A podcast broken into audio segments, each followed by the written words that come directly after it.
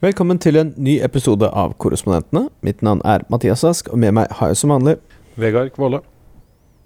Og I HD recording-studioet eh, i Mesa, Arizona, Johannes Berg. dere er i Mesa, Arizona. Men det er, det er sånn som ligger rett utenfor Phoenix det år, eller? Det, det er helt riktig. Det meste i, i Arizona ligger jo rett utenfor Phoenix. Dette er som å være i, for eh, dere østlendinger, som å være i Ski når du er i Oslo. Det gir noen pekepinner for folk der hjemme. Nei, altså, vi uh, har jo nå Dette er den siste episoden vi spiller inn før mellomvalget. Så det er jo ingen tvil om hva som skjer i dag. Vi skal ha en liten valgkampspesial. En liten forhåndspodkast. uh, hvor vi da tar tempen. Vi skal prøve å gå gjennom litt hva vi har gjort nå eh, frem mot valget. Vi har jo alle reist litt. Eh, vi skal ta for oss noen av de mest interessante og spennende eh, valgene og delstatene. Og jeg tenker vi kan jo begynne, da, med Siden vi tok for oss veldig mye av Georgia forrige gang, hvor dere var der. Nå er dere i Arizona. Eh, fortell, fortell. Hva er det som står på spill i Arizona, og hva har dere lært? Nei, det er jo mye som står på spill i Arizona. Det er eh, blant annet eh, så er det jo Altså, den mest profilerte eh, valgkampen her foregår jo på guvernørnivå med eh, Carrie Lake, eh, som jo er, har vært et sånt kjent TV-fjes gjennom mange år i Arizona, og som da hoppa over til politikken og er blitt en skikkelig liten mini-Trumper, som følger Trumps spillebok på en måte på, på alt her, og, og slår Kan vi kalle henne en mini-mega-maga? Noe sånt. Eh, veldig sånn fake news, nekter å, å eh, godkjenne valgresultater fra 2020. Veldig eh, konspiratorisk. Eh, veldig sånn i den gata som Trump også etter hvert har eh, eh, befinner seg i.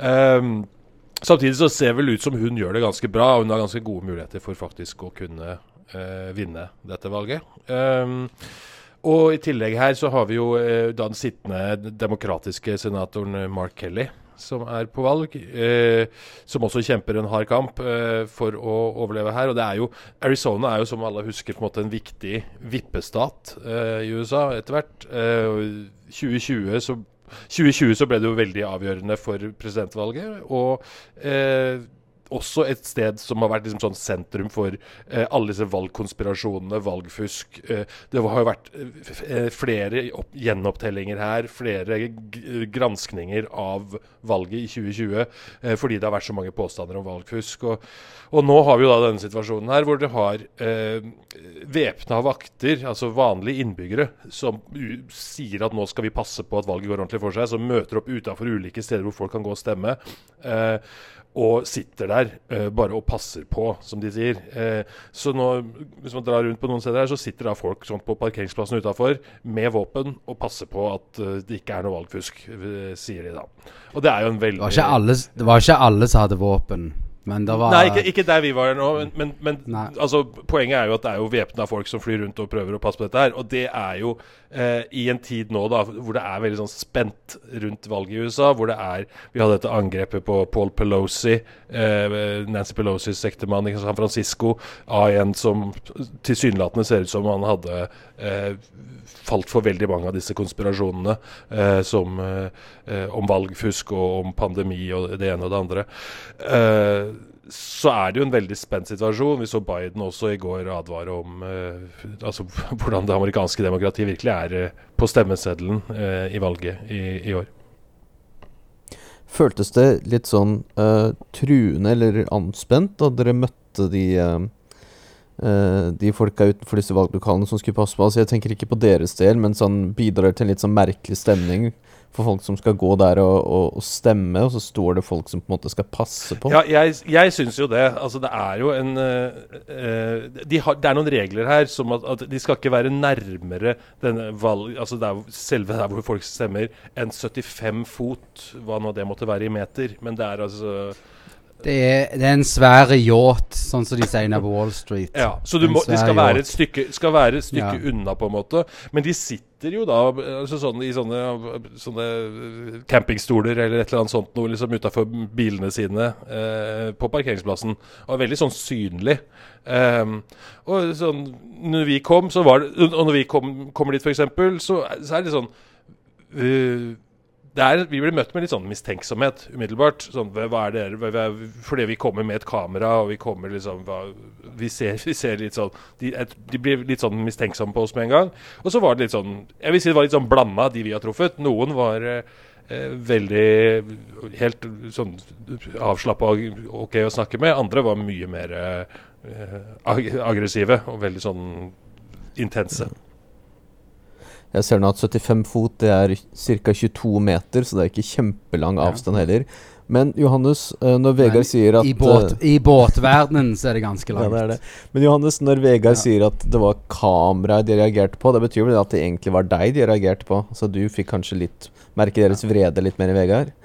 Men som den transparente personen jeg er, så gikk jeg med en gang og viste alle bildene jeg hadde tatt til vedkommende. Og, og da roa gemyttene seg noe. Eh, men jeg fikk en eh, full eh, kan vi si, innføring i eh, hvor knokke hun, denne personen mente at eh, det amerikanske samfunnet var, og, eh, og Europa. Så det, det, det, det lukta veldig mye sånn uh, I min, uh, mitt hode så gikk det tankene mine til Putins eh, propaganda uh, inn i det som ble servert meg i verbal form.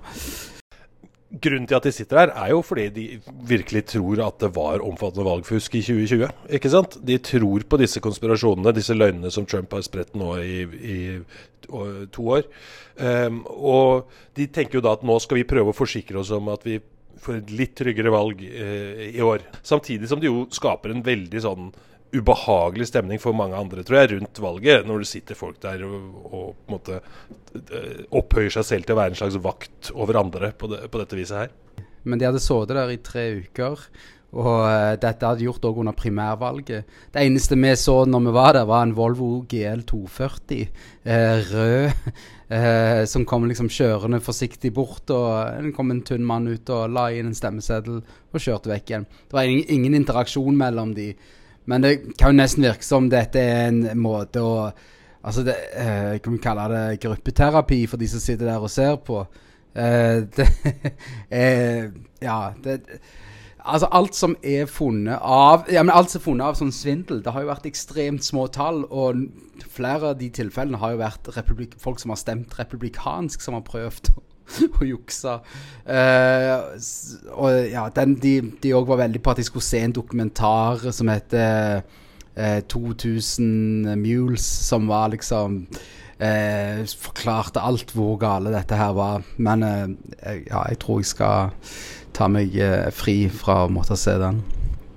Det er mye som potensielt kan liksom gå galt når man har sånne Man kan lett få konfrontasjoner da, og sammenstøt når, når folk opptrer på denne måten her. Uh, og det, det, det tror jeg er en uh, Selv om de vi, møtte, de vi møtte i går, for så vidt virka helt Altså, noen av de i hvert fall virka veldig avslappa og, og sånn, så, så, så er det jo Så er det ikke nødvendigvis så mye som skal til hvis det kommer noen provokatører fra den andre siden, eller et eller annet sånt noe, så at, at ting kan uh, utarte. Og det uh, Ja. Jeg syns i hvert fall Altså, jeg, jeg uh, syns du tegner et bilde av en veldig sånn anspent Litt guffen situasjon før presidentvalget. Nei, mellomvalget på tirsdag.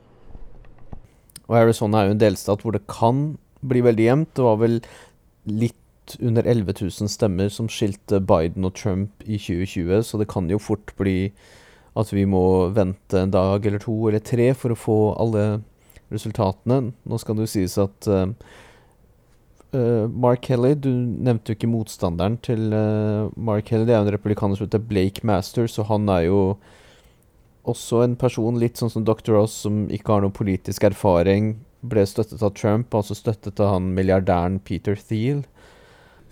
det er en interessant eh, donor, eh, libertarianer, som er ganske på siden av Amerika. Ja. Han er veldig imot liksom, en stor stat og regulering og alle sånne ting. Og Mark Kelly ligger jo ganske bra an på meningsmålingene, og det er jo ikke så rart. Han er en politiker som har eh, Han har en veldig interessant bakgrunn. Han har jo vært astronaut. Det liker jo amerikanere veldig godt. Det er mange astronauter som har gått videre til store politiske karrierer, sånn som John Glenn. Og Kelly er jo også en Måten han også kom inn i politikken på, er også veldig spesiell, fordi kona hans, Gabby Giffords, var medlem av Kongressen. Så ble hun skutt. Hun overlevde, men uh, var ikke lenger i stand til å, å, være folkevalgt politiker. Og da bestemte jo han seg for å kaste seg inn i politikken et par år senere, og ble vel valgt da i 2018, var det vel? Det en, men hun, hun, var jo det en liten periode. altså Nå skal jeg ikke sammenligne dette her med John Federman uh, sin situasjon. Men uh, det, det, Ja. Hun, uh, hun var jo ute Altså, hun var jo unna Ble jo, måtte jo opereres og fikk jo Ja store hjerneskader av det her, da. Men den Jeg var og dekte faktisk den. Det var en av de første jobbene jeg var på, det angrepet på henne. og det var ekstremt tragisk, for hun var en veldig dyktig politiker. og ja, hadde hjertet på en god plass. Mm. Så det, det, er jo flott å se at Mark Kelly tar opp den uh, batongen. Og i uh, Arizona har jo et kallenavn som hva, hva de kaller denne her delstaten her? The Ma det vet jeg faktisk ikke. Maver er det Maverick? The Maverick State. Er det det de kaller den? The Maverick State, ja. Eller, og er jo, de er jo kjente for da Barry Goldwater og ja, tidligere senator eh, eh, no, John McCain Jeg holdt på å si Herman Kane. eh, en litt annen. som òg var en stor opposisjon til Trump. Så det er jo Det er flere vinder som blåser her. Men når vi kjørte rundt i går, så ser vi jo svære plakater det står 'Jeg stemte på Mark Kelly'. Og Mark Kelly ansatte så og så mange hundre tusen eh, eh, skattefuter, liksom. Det er 87, ansatte 87 000 uh, var, og bare 87 000. Uh, I mitt hode så hadde det blitt uh, mange flere. Ja. ja, nei, men det er, det er, jo den samme påstanden som de har kommet med, sånne republikanere fra Trump osv. Har vel kommet nå i høst etter den derre ikke særlig etter Mar-a-Lago-raidet at det har blitt en sånn talepunkt for en del. Men det var ikke det National Archives, det? Ja, nei, men det var, det var, vel alle sånne offentlige Ja, et, Etter Trump har sparka de i fire år, så ble de ansatt igjen. ja. Men skal vi si oss litt ferdig med Arizona, da vi har tatt uh, de to viktigste der. Um, den staten det kanskje blir mest fokus på eh, på tirsdag, blir vel kanskje Pennsylvania som både da har et veldig spennende guvernørvalg og et av de jevneste eh, senatsvalgene. Og i senatsvalget så er det en sittende republikaner som heter Pat Toomey, som skal gi seg. Så derfor ser demokratene mulighetene for å plukke opp det setet, noe som vil være ekstremt viktig for dem, siden de forsvarer så mange sårbare seter rundt om i, rundt om i landet.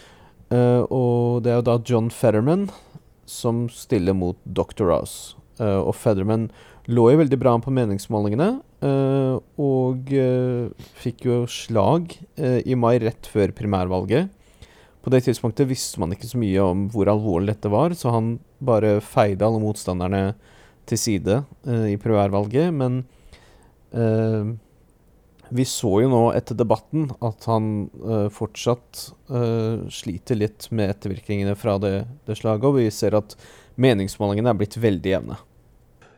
Ja, det er veldig tett der nå. Og den, var jo, den debatten var jo ganske ubehagelig for Fetterman og hans tilhengere. fordi det var jo veldig synlig der at han var uh, fortsatt prega Det vil han jo være en god stund, da. Det er jo ikke noe og, som Det er ingen som Ja, så, så, spør, så, spørsmålet, er jo, spørsmålet er jo om eh, det gjør at velgere mener at Dr. Oz er et bedre alternativ. For han er jo også en dårlig likt politiker i Pennsylvania. Hvis du ser på målingene der, så er det veldig mange Altså, han har støtte fra, fra Trump og fra en del selvfølgelig republikanerne i delstaten, men også mange uavhengige velgere i Pennsylvania som ikke liker Dr. Oz. eh, som ser på han som både en sånn elitist, som ser på han som en eh, som ikke engang er fra delstaten, fra Jersey, og som stemmer i Tyrkia, og som gjør Som på en måte er en sånn Som bare har kommet inn der, som egentlig ikke har noen politisk bakgrunn heller, og som bare har fått uh, kommet til den posisjonen fordi han er en TV-stjerne, løfta fram opprinnelig av Opera og, og, sånne ting. så han er jo også en kandidat som veldig mange egentlig har litt problemer med. Uh, men, men uh, det er jo sånn i det republikanske partiet nå at de slutter jo veldig opp om også svake kandidater. Vi snakka jo om Georgia her i forrige uke, og med Herschel Walker og alle hans uh, personlige problemer og avsløringer rundt hans privatliv. Han også, er jo også et eksempel på sånn Trump-støtta kandidat som republikanerne nå bare desperat forsøker å dytte over mållinja, på en måte, selv om de ser at dette her ikke er eh, optimale eh, kandidater. Altså, Pennsylvania er jo en interessant delstat, for de har jo Altså, De har jo stemt i begge retninger, både på Trump og Biden. Og de har stemt eh, Altså, det er en veldig sånn eh, Hva det, På engelsk vi kaller det for en eh, split ticket delstat. Altså, de har både Jeg hørte på eh, en radiosending her for noen dager siden der de kalte det for Pennsylbama eller Pennsyltucky. For du har liksom en, en delstat som har historie med The Liberty Bell, og de har en av de første frie statene. Det var der Harriet Tubman ble liksom uh, frigjort i, uh, i, sin tid. Og så har du òg den andre siden, som er veldig rural og uh, stemmer veldig konservativt. Eh, og, og, er stabil i den retningen. Og ofte koker det ned til er liksom eh, hvordan byene stemmer, hvor dette går hen. Så det er jo eh, Ja, og det har jo kokt ned til ofte de eh, kan Hva vi kaller drabantbymødrene. Eh, som Hva hva det de på en måte blir overbevist om. Eh, og det, det, er jo det en hadde håpet sikkert litt her i dette valget, at det spesielt rundt kvinnehelse, alle disse innskrenkningene som kommer nå fra ja, Høyesterett osv., at det skal påvirke dette valget. Men nå eh, det, det, ja, det en ser med det, Altså, det jeg vil si det han eh, dr. Aas gjorde, som var kanskje den største tabben i, i, sin retning, det var jo å si at eh, Det snakket vi jo nevnte vel kanskje forrige uke òg, men Eh, at, det, at, dette skulle være opp til doktor og pasient og den lokale politikeren eh, å velge om eh, Ja, for, hvordan det skulle stå, stå til med mors helse.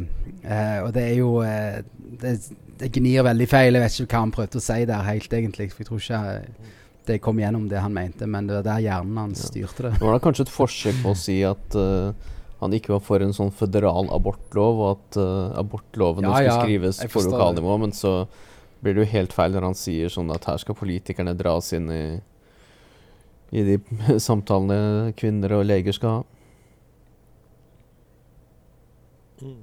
Der jo, tar, kommer jo inn på egentlig noe av det som er litt sånn valgkampen her nå, hvor du har Demokratene har jo hele tiden forsøkt å gjøre dette abortspørsmålet til en stor sak i valgkampen etter denne høyesterettsbeslutningen eh, i juni.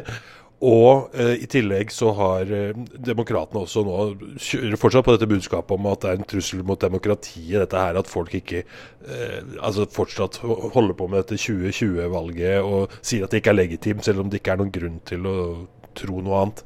Um, og så har du da republikanerne på sin side som kjører veldig på økonomien og på inflasjon og sånne temaer som selvfølgelig er veldig viktig for uh, amerikanere også. Eh, det altså, folk har jo fått veldig mye høyere priser på alt uh, det siste året, og merker jo det veldig godt. Uh, og uh, Republikanerne prøver jo alt de kan å skylde på, på demokratene for dette. Og Biden Det ser du jo på alle de arrangementene vi er på nå, så er det jo hele tiden sånne Ja, dette her er Bidens økonomi, og det er Bidens skyld. og Biden, alt, alt, med inflasjon har med Biden å gjøre, liksom. Um, og det kan nok være ganske effektivt, fordi det er åpenbart at økonomi, privatøkonomi bekymrer veldig veldig mange akkurat nå. Eh, mer, eh, tror jeg, egentlig akkurat nå, enn f.eks. dette abortspørsmålet, selv om det selvfølgelig også er Men nå, kjempeviktig. altså, nå for var vel Biden ute i går og, og adresserte eh, angrepet på Paul Pelosi.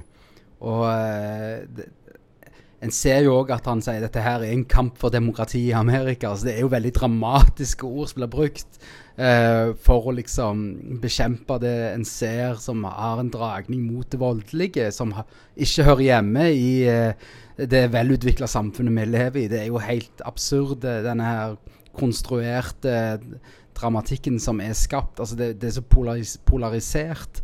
Men en ser jo ikke det har vært vold på, på begge sider, men uh, det Skal ikke jeg gå i fellen og si at det finnes gode folk på begge sider, men, men det er Der er en stor utfordring her for å liksom normalisere og på en måte finne en enighet. Altså, Biden kom, skulle jo komme inn og være en slags forener av eh, men så er jo av liksom befolkningen Men altså, eh, retorikken er veldig styre. Altså, det gjorde jo venstresiden òg under Trump. De gjorde jo narr av at han ikke klarte å gå ned rampen. Her er det at eh, Biden ikke klarer å snakke. Ja, men det er, men det er to, det er to Ja, ja, forskjellige ting her. Fordi uh, Ja, altså det, det er åpenbart at det, det finnes voldelig Vi hadde en aktivist som skjøt Steve Scalise, f.eks., som var venstrevridd for noen par år siden. Men, men altså uansett, uansett så er en stor forskjell her er at demokratene i veldig stor grad forholder seg til virkeligheten og holder seg unna konspirasjonsteorier. Republikanerne har svelga disse konspirasjonsteoriene. Veldig mange, republi veldig republi mange republikanere har svelga det med hud og hår. Veldig mange eh, Veldig mange sier at eh, Altså nekter enten å si at valget i 2020 gikk riktig for seg, eller de sier at det var, ble stjålet.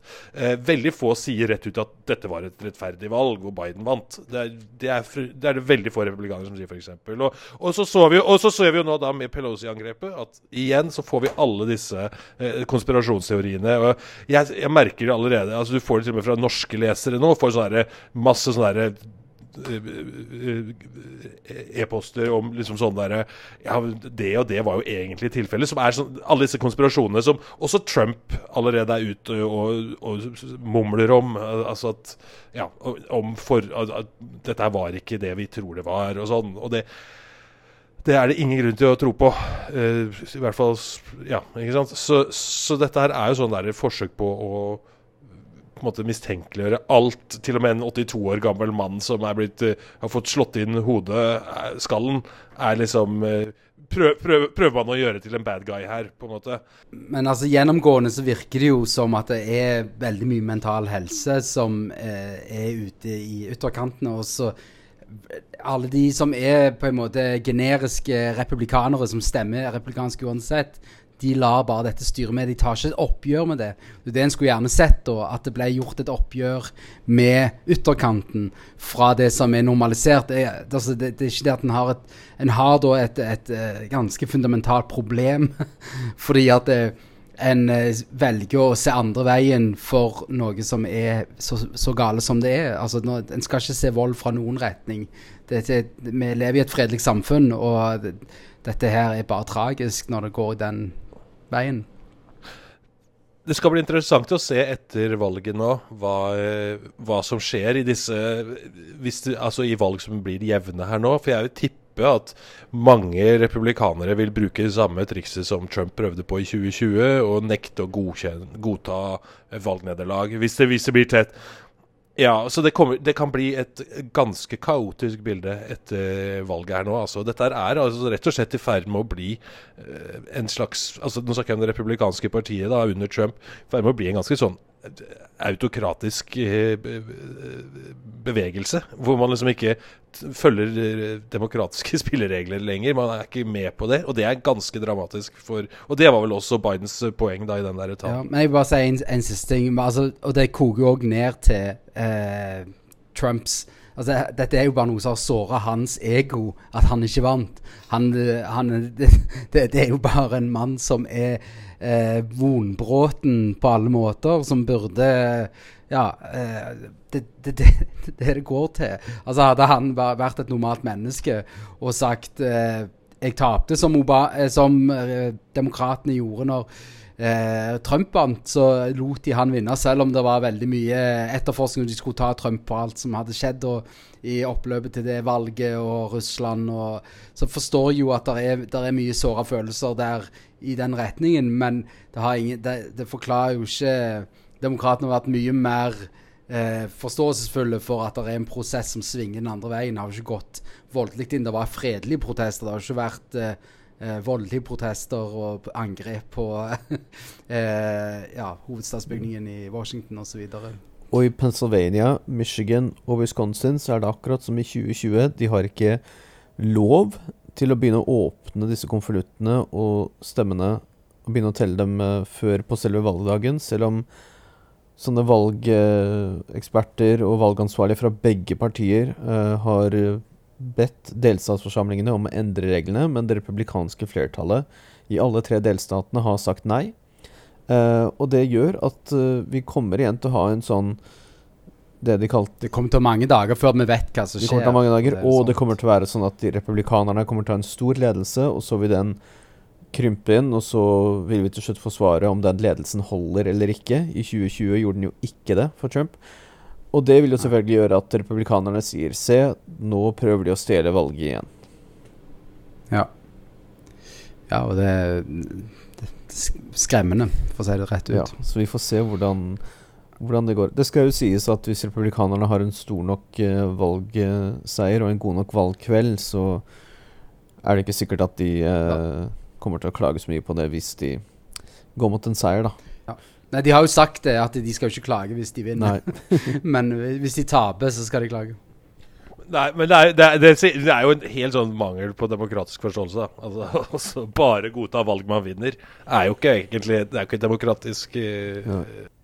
Men skal vi ta for oss litt hva folk uh, har å se frem til på uh, valgnatten? da? For vi vet jo at Florida er jo en delstat hvor de er veldig flinke til å telle stemmer nå, og de teller raskt. De har jo lært av feilen i år 2000. Så vi vil jo få en Sannsynligvis så vil jo Ron DeSantis veldig tidlig på kvelden bli erklært som valgvinner, og da vil vel i hvert fall i begynnelsen mye av kvelden handle om han, og spekulasjoner om 2024, og vil han stille, og hvor Altså, nå mhm. ser det ut som Florida blir en veldig sånn republikansk delstat. Den blir mindre og mindre en, en vippestat. Um, ja, det har blitt absolutt virker sånn. Og det, det var interessant å se med, med DeSantis. Han har jo ikke villet forplikte seg. Han har blitt spurt liksom om vil du, mm. lover du at du vil være guvernør ja. i fire år hvis du blir valgt nå. Det har han ikke villet forplikte seg til, og det er jo ganske godt signal om at han ønsker å stille. Og så har vi den interessante splitten da med Trump der nå i Florida, hvor han Altså en rift mellom han og Trump, hvor, han, hvor Trump da skal ha et rally, vel, i Florida på jeg tror det er, er det mandag eh, eller søndag. Og um, hvor da eh, Marco Rubio skal være, senatoren som også er på valg. Eh, men eh, DeSantis er visstnok ikke invitert. Eh, det er jo litt interessant. Um, og de to Altså, Trump ser jo på DeSantis som, en fiende. En som, som en fiende. Som, som, en som potensielt kan ta over etter Trump. Og Trump er nok litt sinna, for han føler jo at han måte var den som ga sitt godkjentstempel på DeSantis i sin tid. Og så har DeSantis bare eh, hogga han i ryggen og eh, sagt at jeg kan komme til å stille selv om Trump stiller eh, til valget i 2024.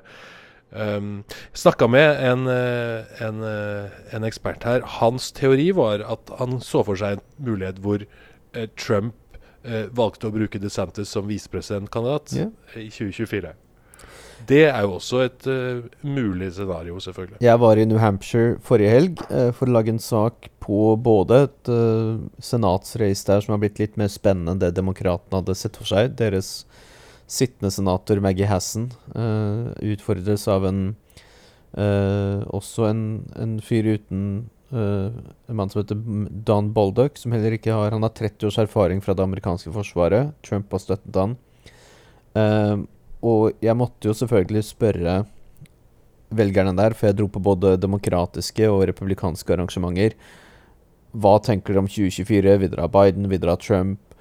Og jeg dro selvfølgelig på uh, det arrangementet jeg var på med Demokratene, der dukket Jill Biden opp, så det er jo ikke rart at uh, det var mange Biden-fans der. Men der hørte jeg at uh, Det var en del som sa sånn Ja, Biden 2024. Og det er jo litt sånn fordi det er vanskelig å utfordre en sittende president. De sa at ja, de er litt bekymret for alderen hans, hørte jeg, men de fleste sa hvis han føler at han klarer fire år, stoler de på han.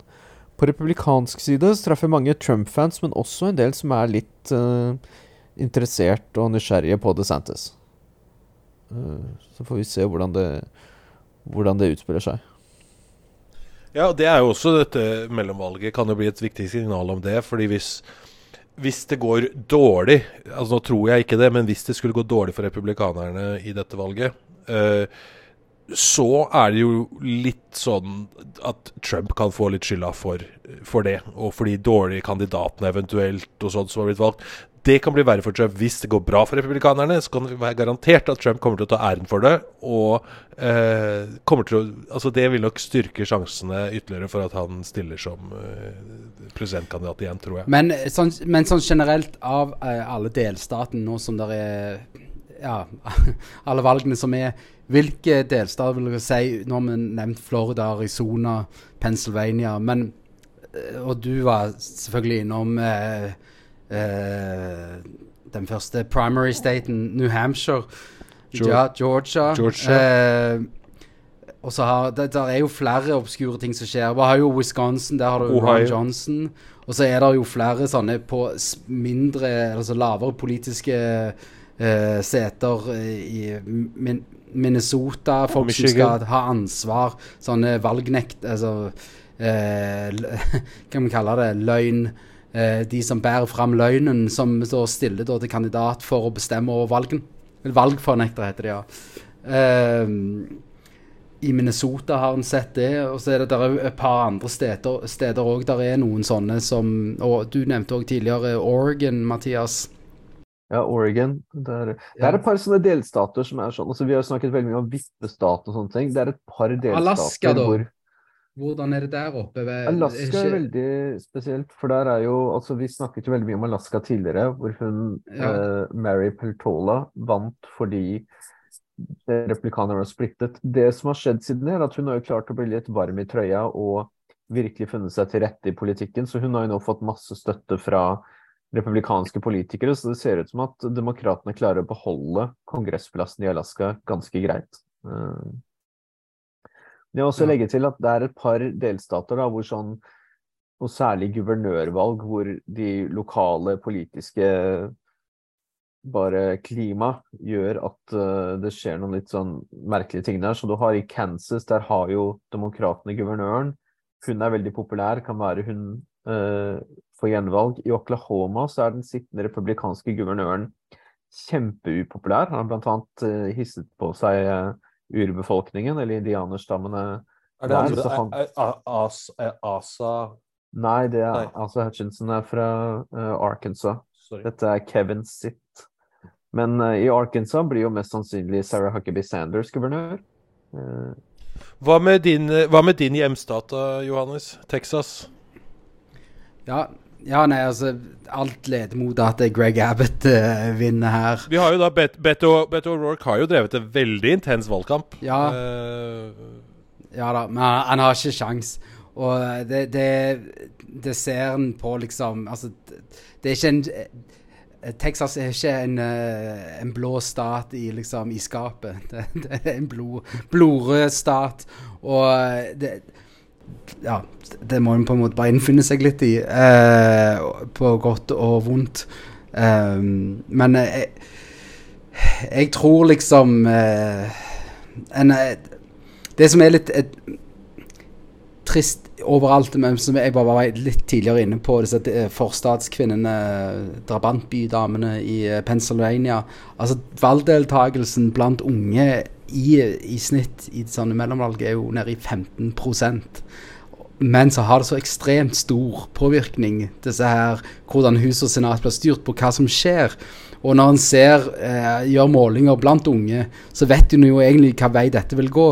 Og hadde en klart å bevege den massen der med velgere, så kunne en jo fått en helt annen effekt enn det som en ser eh, noen steder hva retning det vil gå i da. Eller som regel det går i når det er denne type valg, eh, to år etter en president har blitt innsatt. Så eh, ja det, det kan gå mange veier, men eh, det ser jo ut som å gå, gå den ene veien flere av stedene, da. Men det blir i hvert fall et veldig spennende eh, mellomvalg. Og uh, slik det ser ut nå, så kommer i hvert fall jeg til å være i Pennsylvania. Uh, og blir å finne på TV2s sendinger. Jeg vet ikke om dere har bestemt dere vi, vi blir i hvert fall å finne på Dagbladets sendinger, men, men litt usikker hvor, det, hvor, vi ender opp. Hvor Dagbladets sending skal finne sted? Hvor Dagbladets spøkelse viser seg, for å si det sånn. Men dere har i hvert fall en, uh, planlagt en tur til Ohio. Det er jo en delstat vi ikke snakket så mye om nå, men dere tenker å prøve å finne JD Vance og Tim Ryan? Ja, det, vi får se hva vi klarer å få til her. Det er jo det spennende valget i Ohio, hvor, hvor Tim Ryan har drevet en uh, det er mange som syns han har drevet en ganske god valgkamp der, som en sånn moderat demokrat. Uh, uh, I det som er blitt en ganske rød delstat, altså en republikansk delstat. Så, så, det blir spennende å se uh, der også. JD Vance er jo også en litt sånn Skal vi si kontrover kontrover ja, polariserende, kontroversiell figur som, som ikke er så veldig godt likt av alle der heller. Nei. Den ene delstaten vi ikke rakk å snakke om, og vi rakk heller ikke reise dit noe særlig i år, og det har vi pleid å gjøre både ved 2020-valget og i 2018-valget, er jo Nevada. Og hvor Las Vegas er jo det det alltid handler okay. om. ok, jeg har prøvd å få eh, Dagbladets spøkelse til å fly bort der. men den flyvende Det er jo ikke hollender her, men eh, eh Aller-skipet eh, det har valgt å styre unna Nevada av obskure grunner, vil jeg påstå. Men er, det er jo et ekstremt interessant valg der òg Er det ikke senatets eneste lat, uh, latinamerikanske uh, representant? Kvinne? Jo. Ja, ah, kvinne, ja. Uh, det var Sorry. Uh, det er noen andre menn der. Men ja, og hun, hun, stiller da mot en republikaner som er ganske generisk. Så det er generisk mot generisk. Og hvor mye krutt får du ut av det, det vil jo vise seg, det òg. Men det blir spennende å se. Men nå tror jeg i hvert fall vi har gått gjennom de fleste av delstatene som folk trenger å uh, følge med. Og vi er selvfølgelig tilbake neste uke da, med en stor episode. Vi går gjennom alle resultatene, i hvert fall de foreløpige uh, resultatene. Men jeg tenker vi kan sette strek for denne episoden her for denne gang. Uh, tusen takk for at dere to var med, og tusen takk til alle som hørte på. mitt navn er Mathias Ask, og med meg var Vegard Kvåle og Johannes Berg. Denne podkasten er støttet av Fritt Ord, eh, og vi snakkes igjen neste uke.